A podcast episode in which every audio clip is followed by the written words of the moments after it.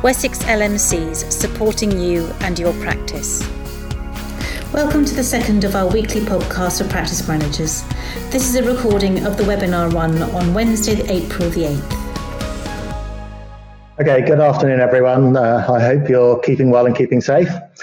Um, it doesn't really need me to say that um, these are unprecedented times, and it almost seems a bit surreal, particularly if you're working remotely, that the challenges that are out there and um, you know, it is not an underestimate to say this is a national emergency, the like of which uh, none of us have seen in our lifetime.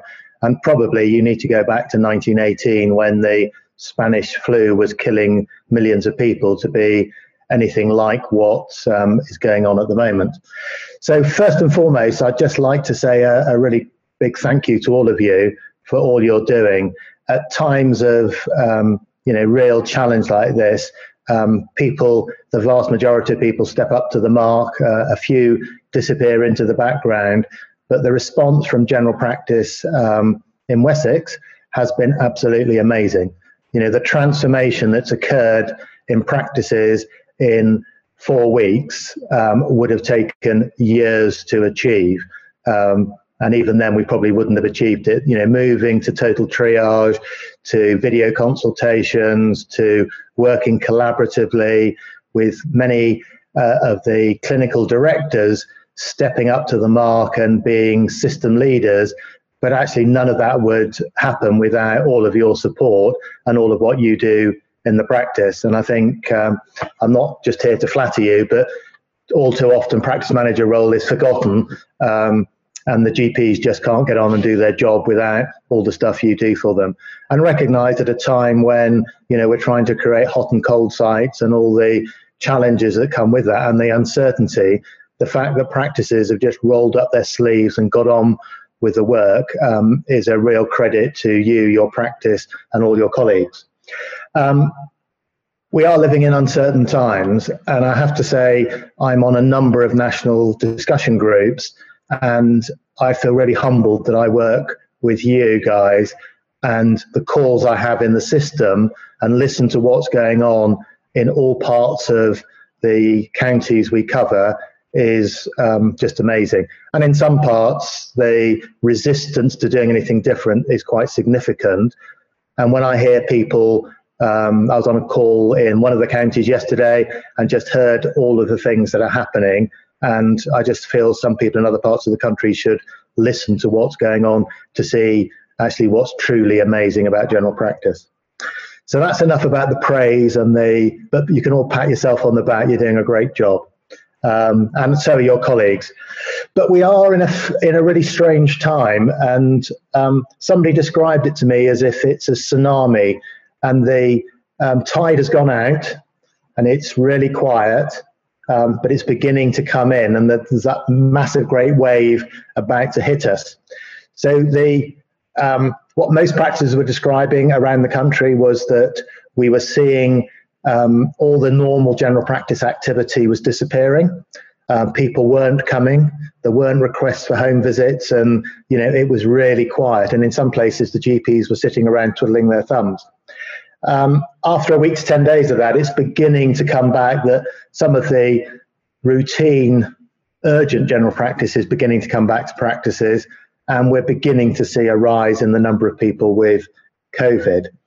What I think, if you look at that, it's it is interesting going on the system calls in the Bournemouth hospitals last weekend. Nobody presented with a heart attack or a stroke and that has never happened before. So, one of the concerns is that patients are having their normal illnesses out there, but they're even more scared of what's happening in hospitals than perhaps we are and aren't presenting. So, that, that is a concern. Um, looking, sort of picking some stuff out from the all the national stuff that's going on, as you will be aware, we were quite concerned about the four day bank holiday and the predicted peak that was going to occur outside London falling at the middle or end of the bank holiday. There is some evidence that the flattening out of the curve means that the peak may not be at the bank holiday, may be towards the beginning of May. and we may see a sustained number of COVID patients rather than it will peak to a crescendo and cause, um, you know, problems more than just, you know, sadly people dying. So again, you've got to look at the trends. You can't just look at one days, but it looks as if the curve may be flattening out. The you know, I don't need to repeat what they say on the TV. If any of you watch the news repeatedly, I'm sure some people want to turn it off because they're fed up of hearing about it. But the social distancing does seem to be having an impact. It still is disappointing when you see people collecting in big groups and ignoring it. But for the majority of the population, it does seem to have an impact. It also seems that if you look at some of the hot areas, um, they are more in obviously in London, Birmingham, Manchester, um, and in Bristol.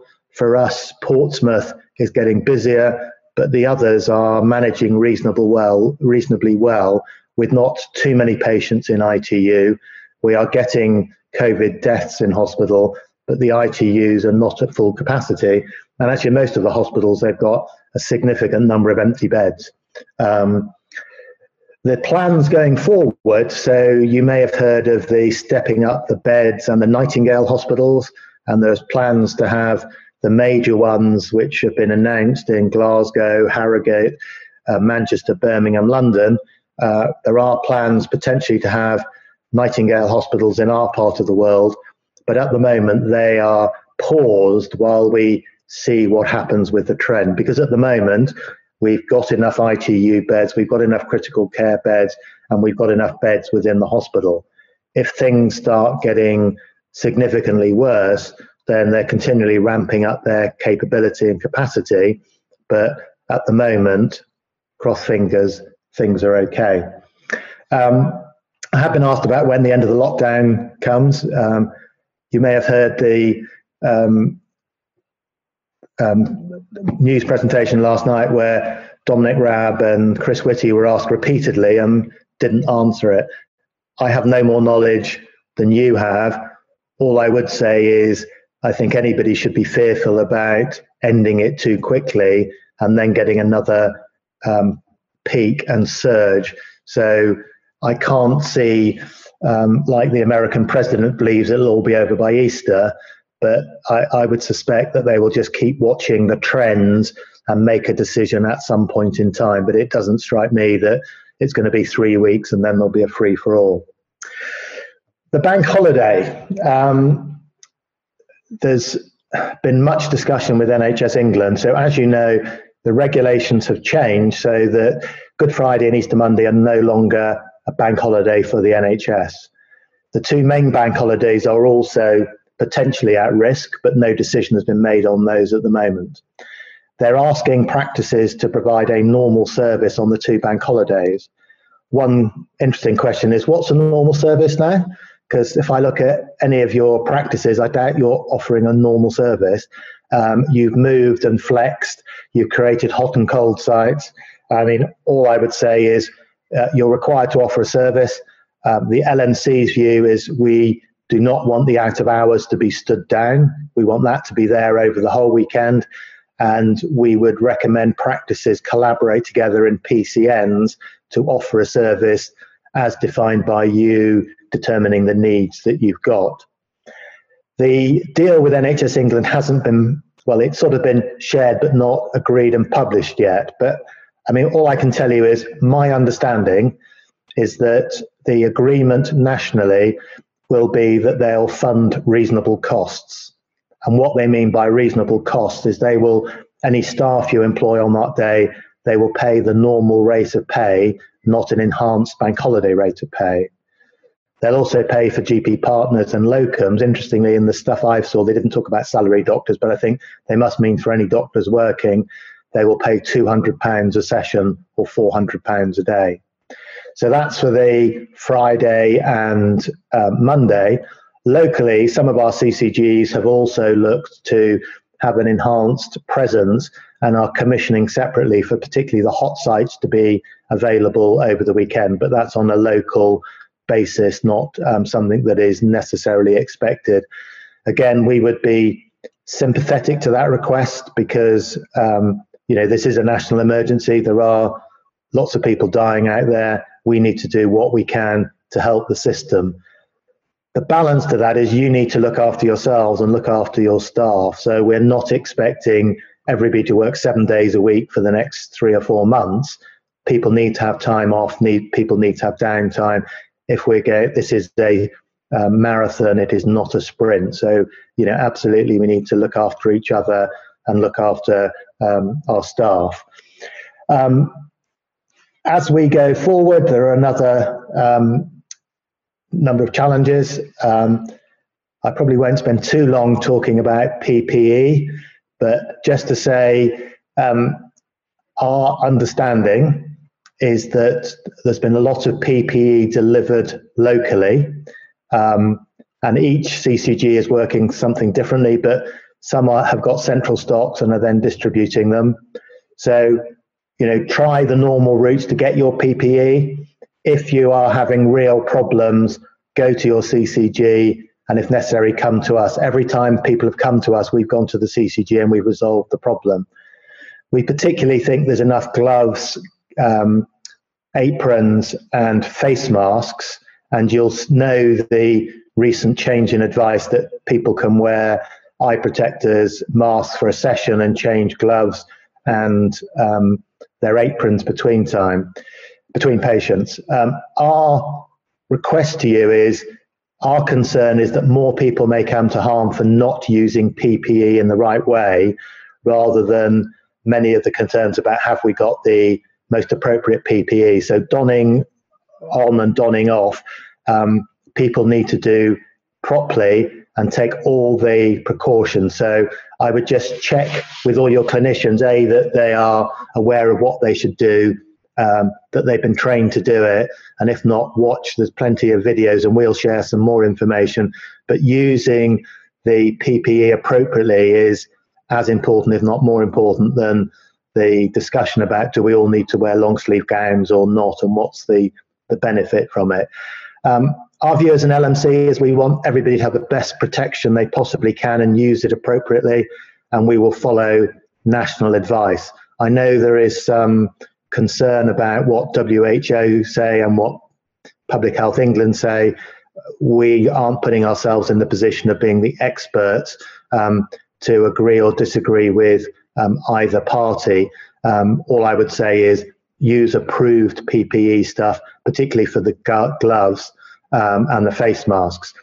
Um, one question which you might put on the chat is we've been having some discussions about having face shields. I mean, our view is that every patient that is seen in the surgery or at home is potentially COVID positive. So uh, it's up to your clinicians, but the general advice um, from most LMCs would be to wear PPE for all face to face contacts. Um, we have been talking to Dorset CCG and a provider in Poole who, who is manufacturing face shields. Um, and if you could put on the chat whether you've got adequate eye protection or you need it, because we are having some discussion about whether we might bulk buy some of these and then get them distributed. So um, I won't say any more about PPE, but if there are questions come, happy to answer that.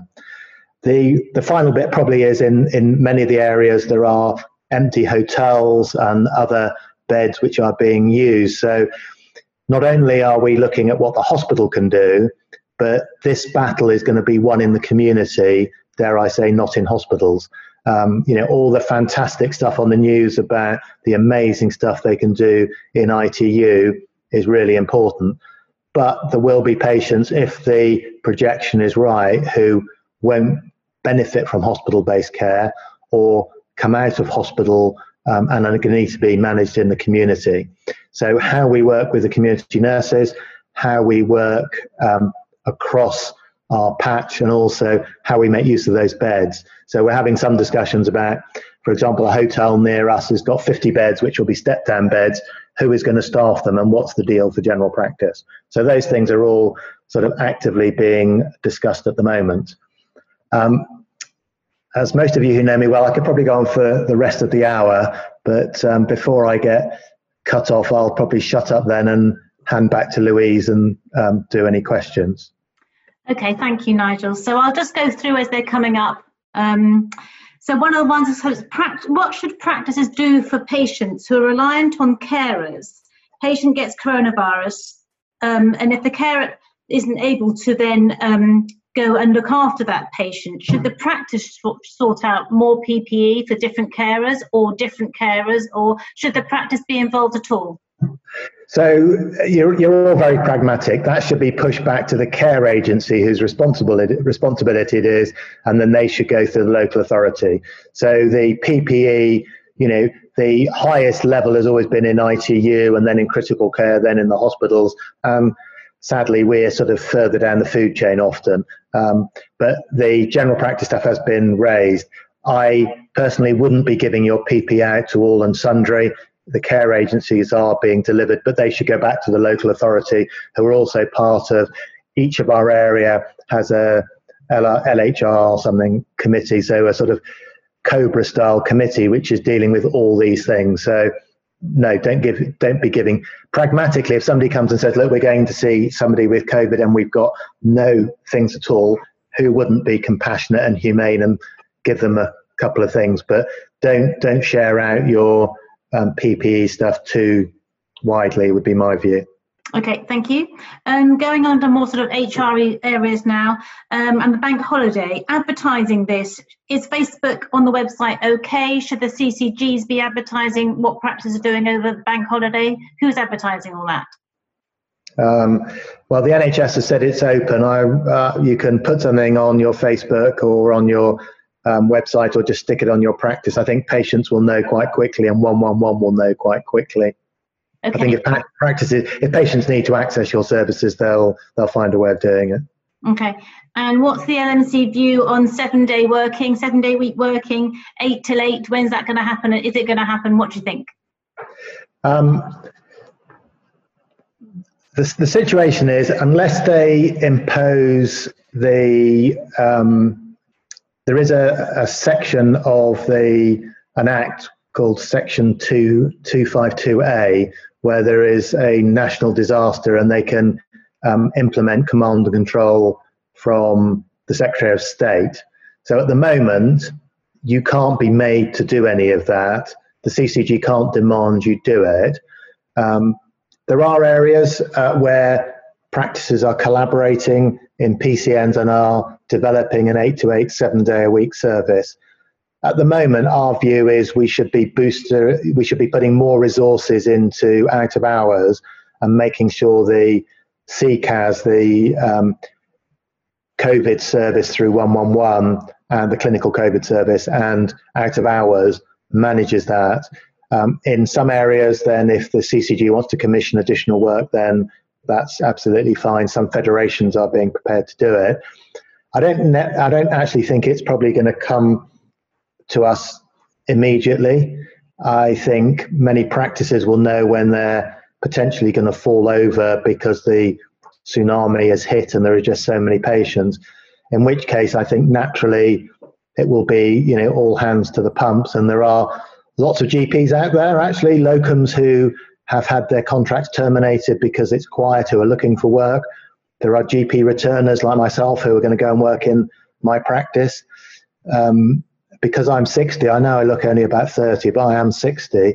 I don't particularly want to go and work in the hot site because I'm told my risk is 123 times greater than a 30 year old.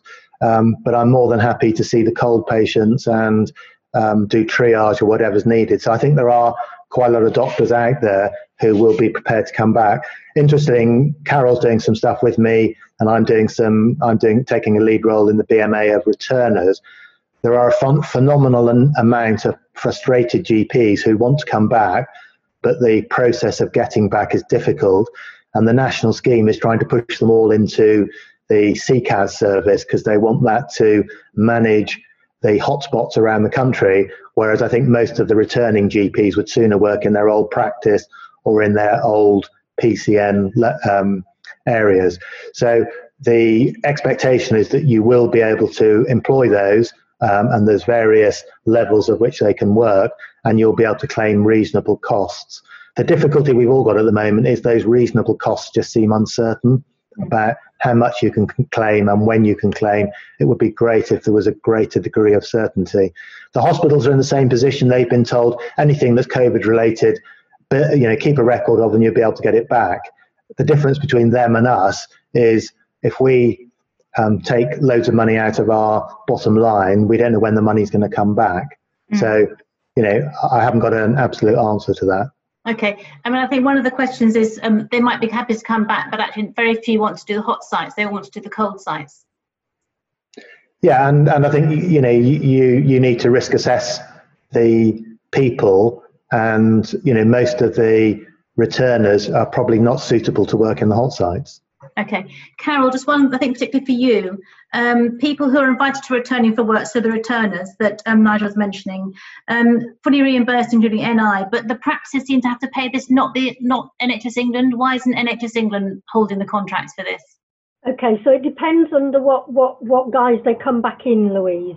Okay. So if they come back like like um, Nigel is as an old fart, then he will get a contract from South Central Ambulance Service because they're holding the contract for the whole of England in terms of the returners. They are also going to be issuing contracts to the increasers. These are the retainers, locums, anybody else who wants to do extra sessions, if they are prepared to go and work at, at the COVID clinical assessment service. So when I say at, it's still remotely, it's not face to face, or on 111. That, as Nigel's just said, that is where they're pushing everybody. If somebody wants to come back and work in their practice, then SCAS cannot issue that contract because they can't, they're not the ones directing the work. So that's where you would need to issue probably a temporary locum contract or an increase if it's a salary GP want to do more, just an increase there.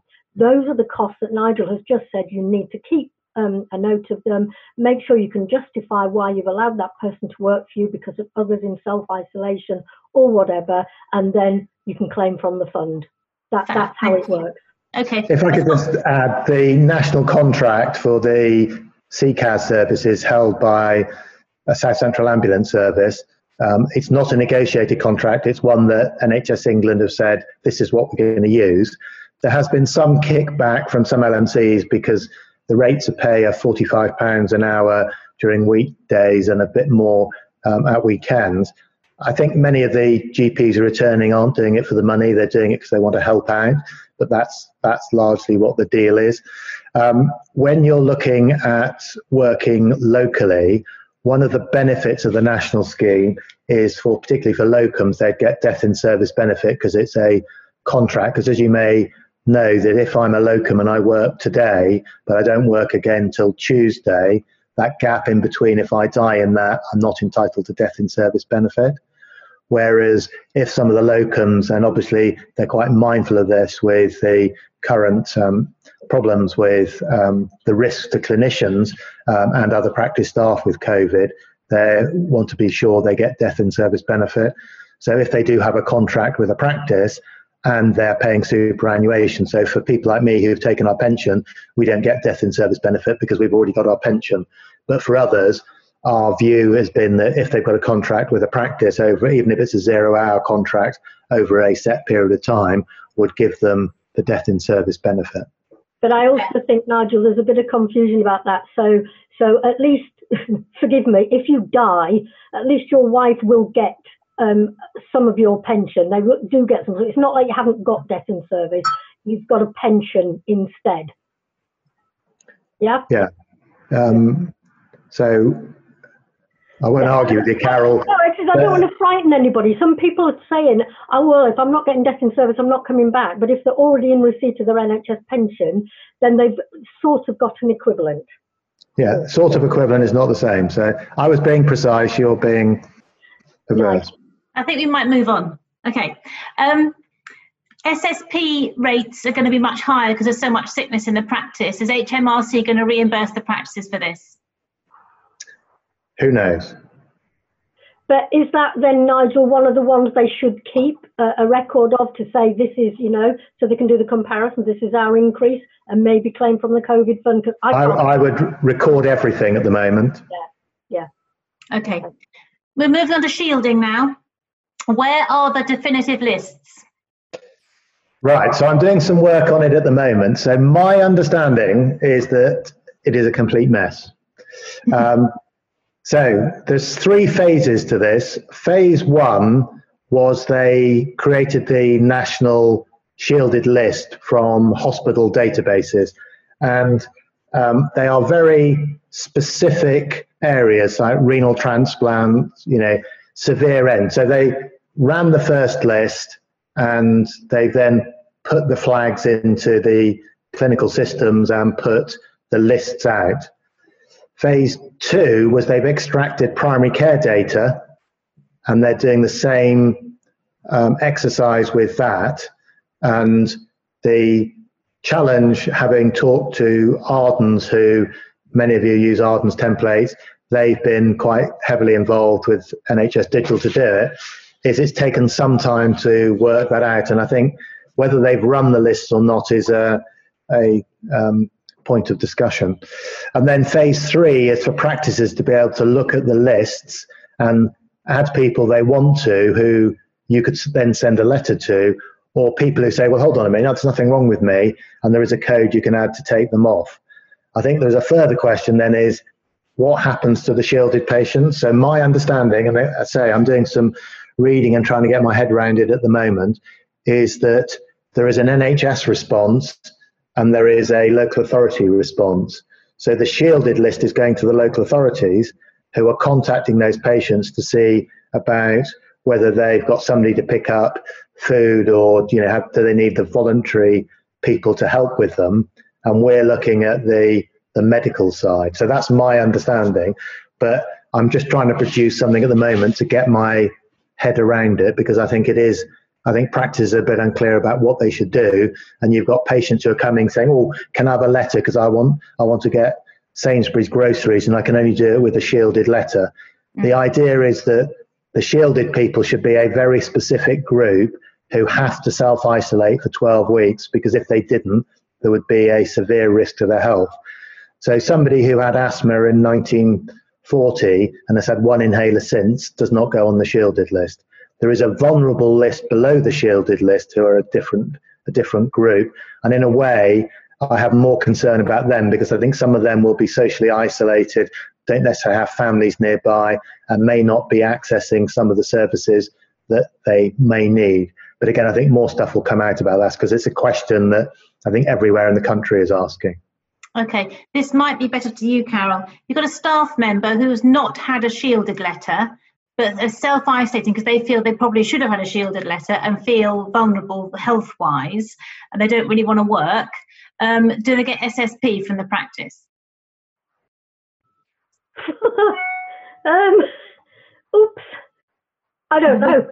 We sort of we have. Sorry, I'm going to chip in. That's right. We yeah, got from the lawyers on this, didn't we, Michelle? We did, and we have in our last webinar, we did produce some frequently asked questions, and some of the um, and one of the responses was around the different scenarios that you might get within practice.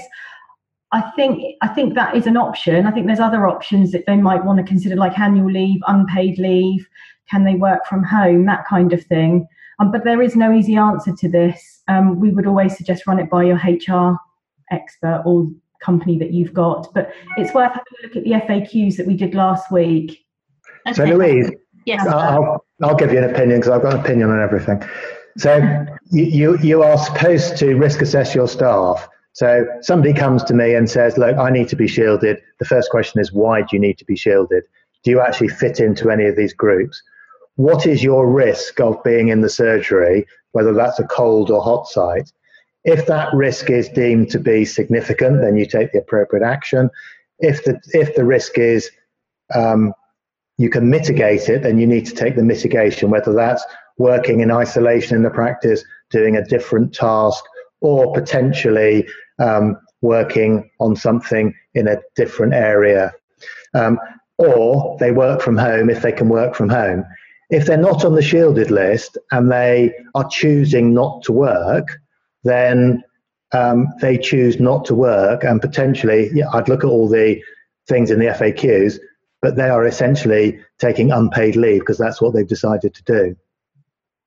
Okay, there's quite a lot more HR stuff coming down, but I'll move on to other things. We'll come back to that if we can. Um, moving on to PSA thyroid function test B12, is the idea is that we delay these? Um, is it safe um, to delay them? What's the advice on that? So there is clinical advice gone out. Um, the again, there isn't one easy thing.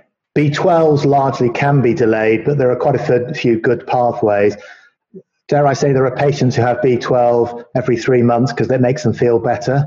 And the medical reasons are not that they have severe B12 deficiency. So there is a pathway for that. The PSAs, again, all these clinical things, it's looking at the risk of putting somebody in and them catching COVID versus can it potentially wait.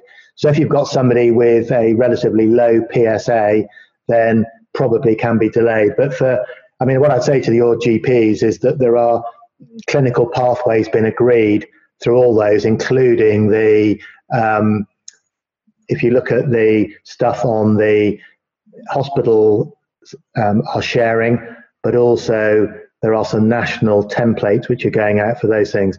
Some of the things like PSA, the cancer networks are sharing information. So I think there are quite clear pathways for doing it. But ultimately, it is you know, looking at the patient, what is the benefit versus what is the risk? Okay. I think we've you. seen a particularly good B12 flowchart from um, uh, Gloucester. So when we do the FAQs on this, we'll we'll use it because it is it's very clear. It's a good flowchart. Brilliant. Um, any um, Wessex LMC's inside knowledge as for national testing for COVID testing for primary care? Yeah, so um, COVID testing is here, so it is available, but on very small numbers. So we're expecting it to increase. Um, and if they are going to get to 100,000 by the end of the month, they're going to be massively increasing it. We're told, for example, you know, in Dorset, it can be done, but there's only a couple of tests for primary care per day. One of the problems is I think some people are massively over reliant on testing as being the definitive answer. So 30% of people who are tested test negative even though they've got COVID. So when you've got, um, you will more likely to get a positive result at day three of being symptomatic, but you may be shedding the virus beforehand. And we're hearing some people who have access testing are doing one negative test and then sending people back to work.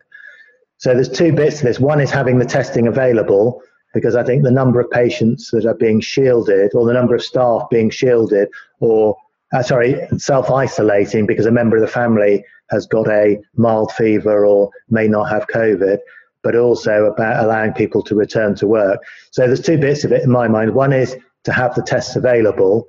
And I think what will be more useful is if they can get a, a test to see whether somebody is immune. So you can do an IgM or an IgG test. The IgG tests you've got antibodies. The IgM suggests you're in an active phase of the illness, so you're seeing rising IgM, which is going out to fight the virus. So there's there's some local companies along with national companies working on all those things. So our expectation is it will come, but it's not um, it's not going to be readily available, you know, tomorrow. One of the challenges is that there is a reagent that they use in the testing, which is in really short supply. And that's probably one of the bits that they're struggling with is to get enough reagent to make this available everywhere. Um, one question that comes up repeatedly is, well, how come Germany's doing so many? The, the reason for that is Germany's got companies like Roche and others who produced those sort of things before. So they had the biomedical science companies which quickly were able to switch into it and had a capacity which we didn't have. Okay, and so we will be told when we can access testing yeah. for staff, will yeah. we? Okay. Yeah. What about immunity testing? Any, anything that's around bit, that? No, that's just a bit further down the line. It is okay. being piloted in a couple of the universities now. Okay. Um, will we get the six pounds working from home allowance back? I don't actually know what that is. I'm afraid. Six pounds. Is that the one where you're? Is that the HMRC one? You can you get a a change to your code in your um, you know your your PAYE where you say I have to work at home, I have to provide a desk, I have to provide this. I think it's very unlikely, um, okay. because it's this is so temporary. This this is where you have to work from home, produce reports. You can't get into your office, etc., etc. Um, I know we looked into this a few years ago, so I'm aware of it. But I I would very much doubt if if if you know people can try, but I can't see it personally. Okay. Um, going back to something you mentioned earlier, Nigel, Dorset CCG are putting a lot of pressure on to move to seven days a week, eight to eight ASAP. Can we just say no? Yes, you can say no, but rather than say no, I would talk to your clinical director in your PCN and what the system is trying to do. So I don't think it's a sort of binary decision, yes or no. It's what's the need, how can we do it. There's some really productive discussions going on, but I don't think they're um, trying to, uh, they may be putting, uh, uh, trying to twist people's arm a bit and trying to up the coverage, but it's not a case that they can make it happen. You know, our, may, we may come to a point where actually our communities need it, um, but it's how that's delivered. But again, I think that's where, you know, there are quite a few GPs. You know, if you look at the less than full time working, which covers at least 70% of GPs, I know many GPs who said, well, you know, because this is a national crisis and a, um, a national emergency, we'll, you know, we'll, we'll work more sessions than we've done before.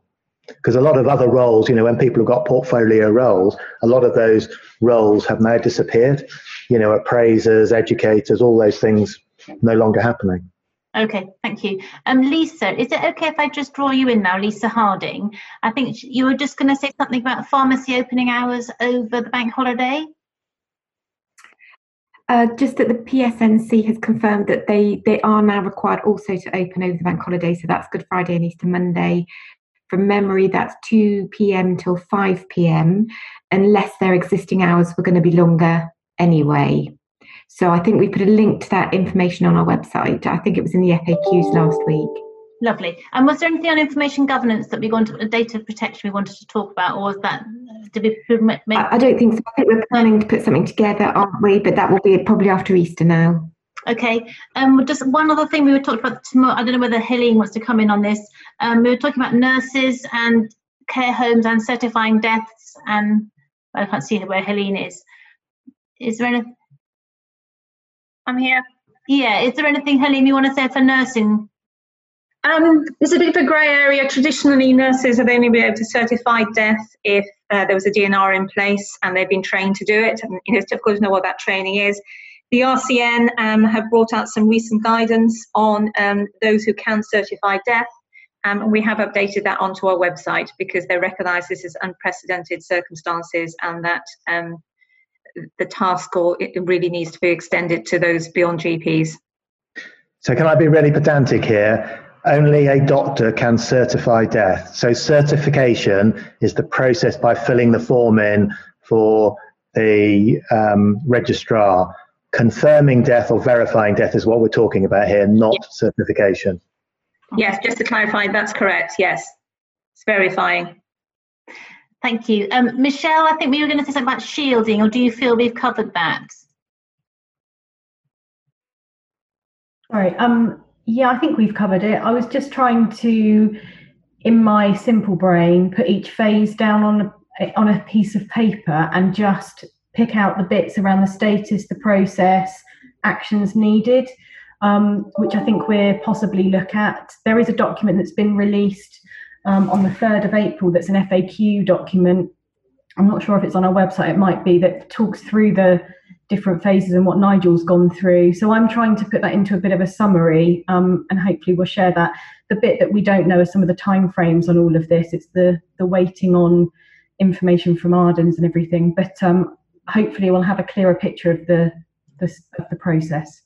Okay, that's fantastic. And I think that's pretty much all the questions. There might be a few that we've missed. What we'll do is we did what what we did last time, and we'll carefully look through all the all the texts and see if there's anything we have missed. So just a reminder, if you do need PPE, and that's the visors, the eye visors that Nigel was talking about in your practice, can you just put that on the chat function as well and we will collate that information and see if there's anything we can do that would be useful so unless nigel or the director's got anything else they wanted to ask yeah, I've got I've got a question.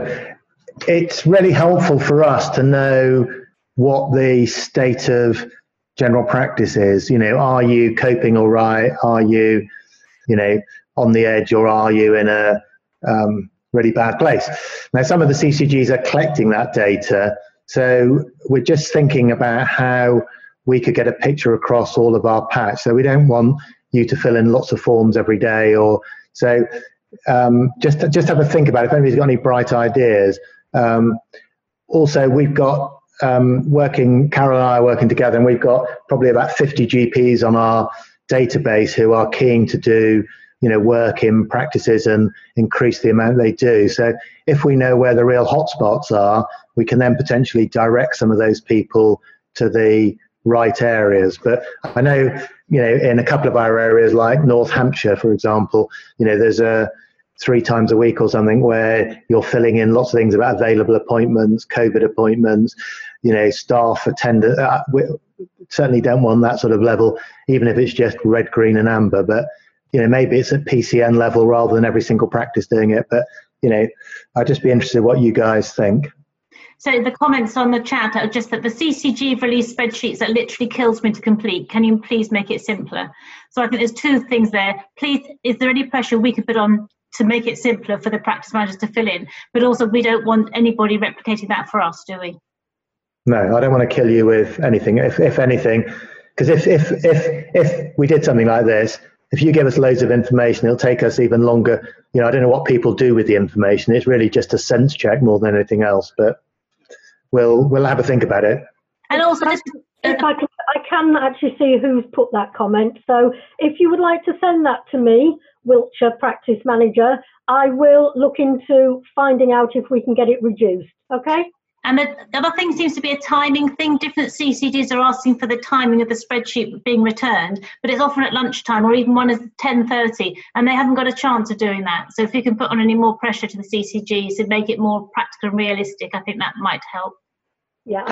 I think I think part of the problem part of the problem there is each system is having a sit rep about um, four o'clock to five o'clock. So what they're trying to do is get all the um, data in from the hospital's community and general practice by lunchtime so that they can collate it for that meeting. So I absolutely get where you're coming from and the level of detail you might be being asked for, but you know, I, I do understand that. Okay. Um, so just to round off, I just th- thank you very much for um, participating in this. Thank you, Nigel, and the directors for joining in. We will put this as a recorded podcast on our podcast page. If you wanted to listen again, re- re-listen to it, or and anything we want clarify or links, we will also attach to that.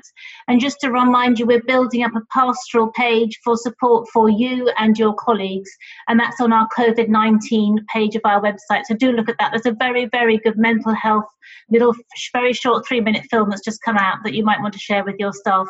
So thank you very much. Keep safe, and we'll see you next week. Wessex LMCs supporting you and your practice.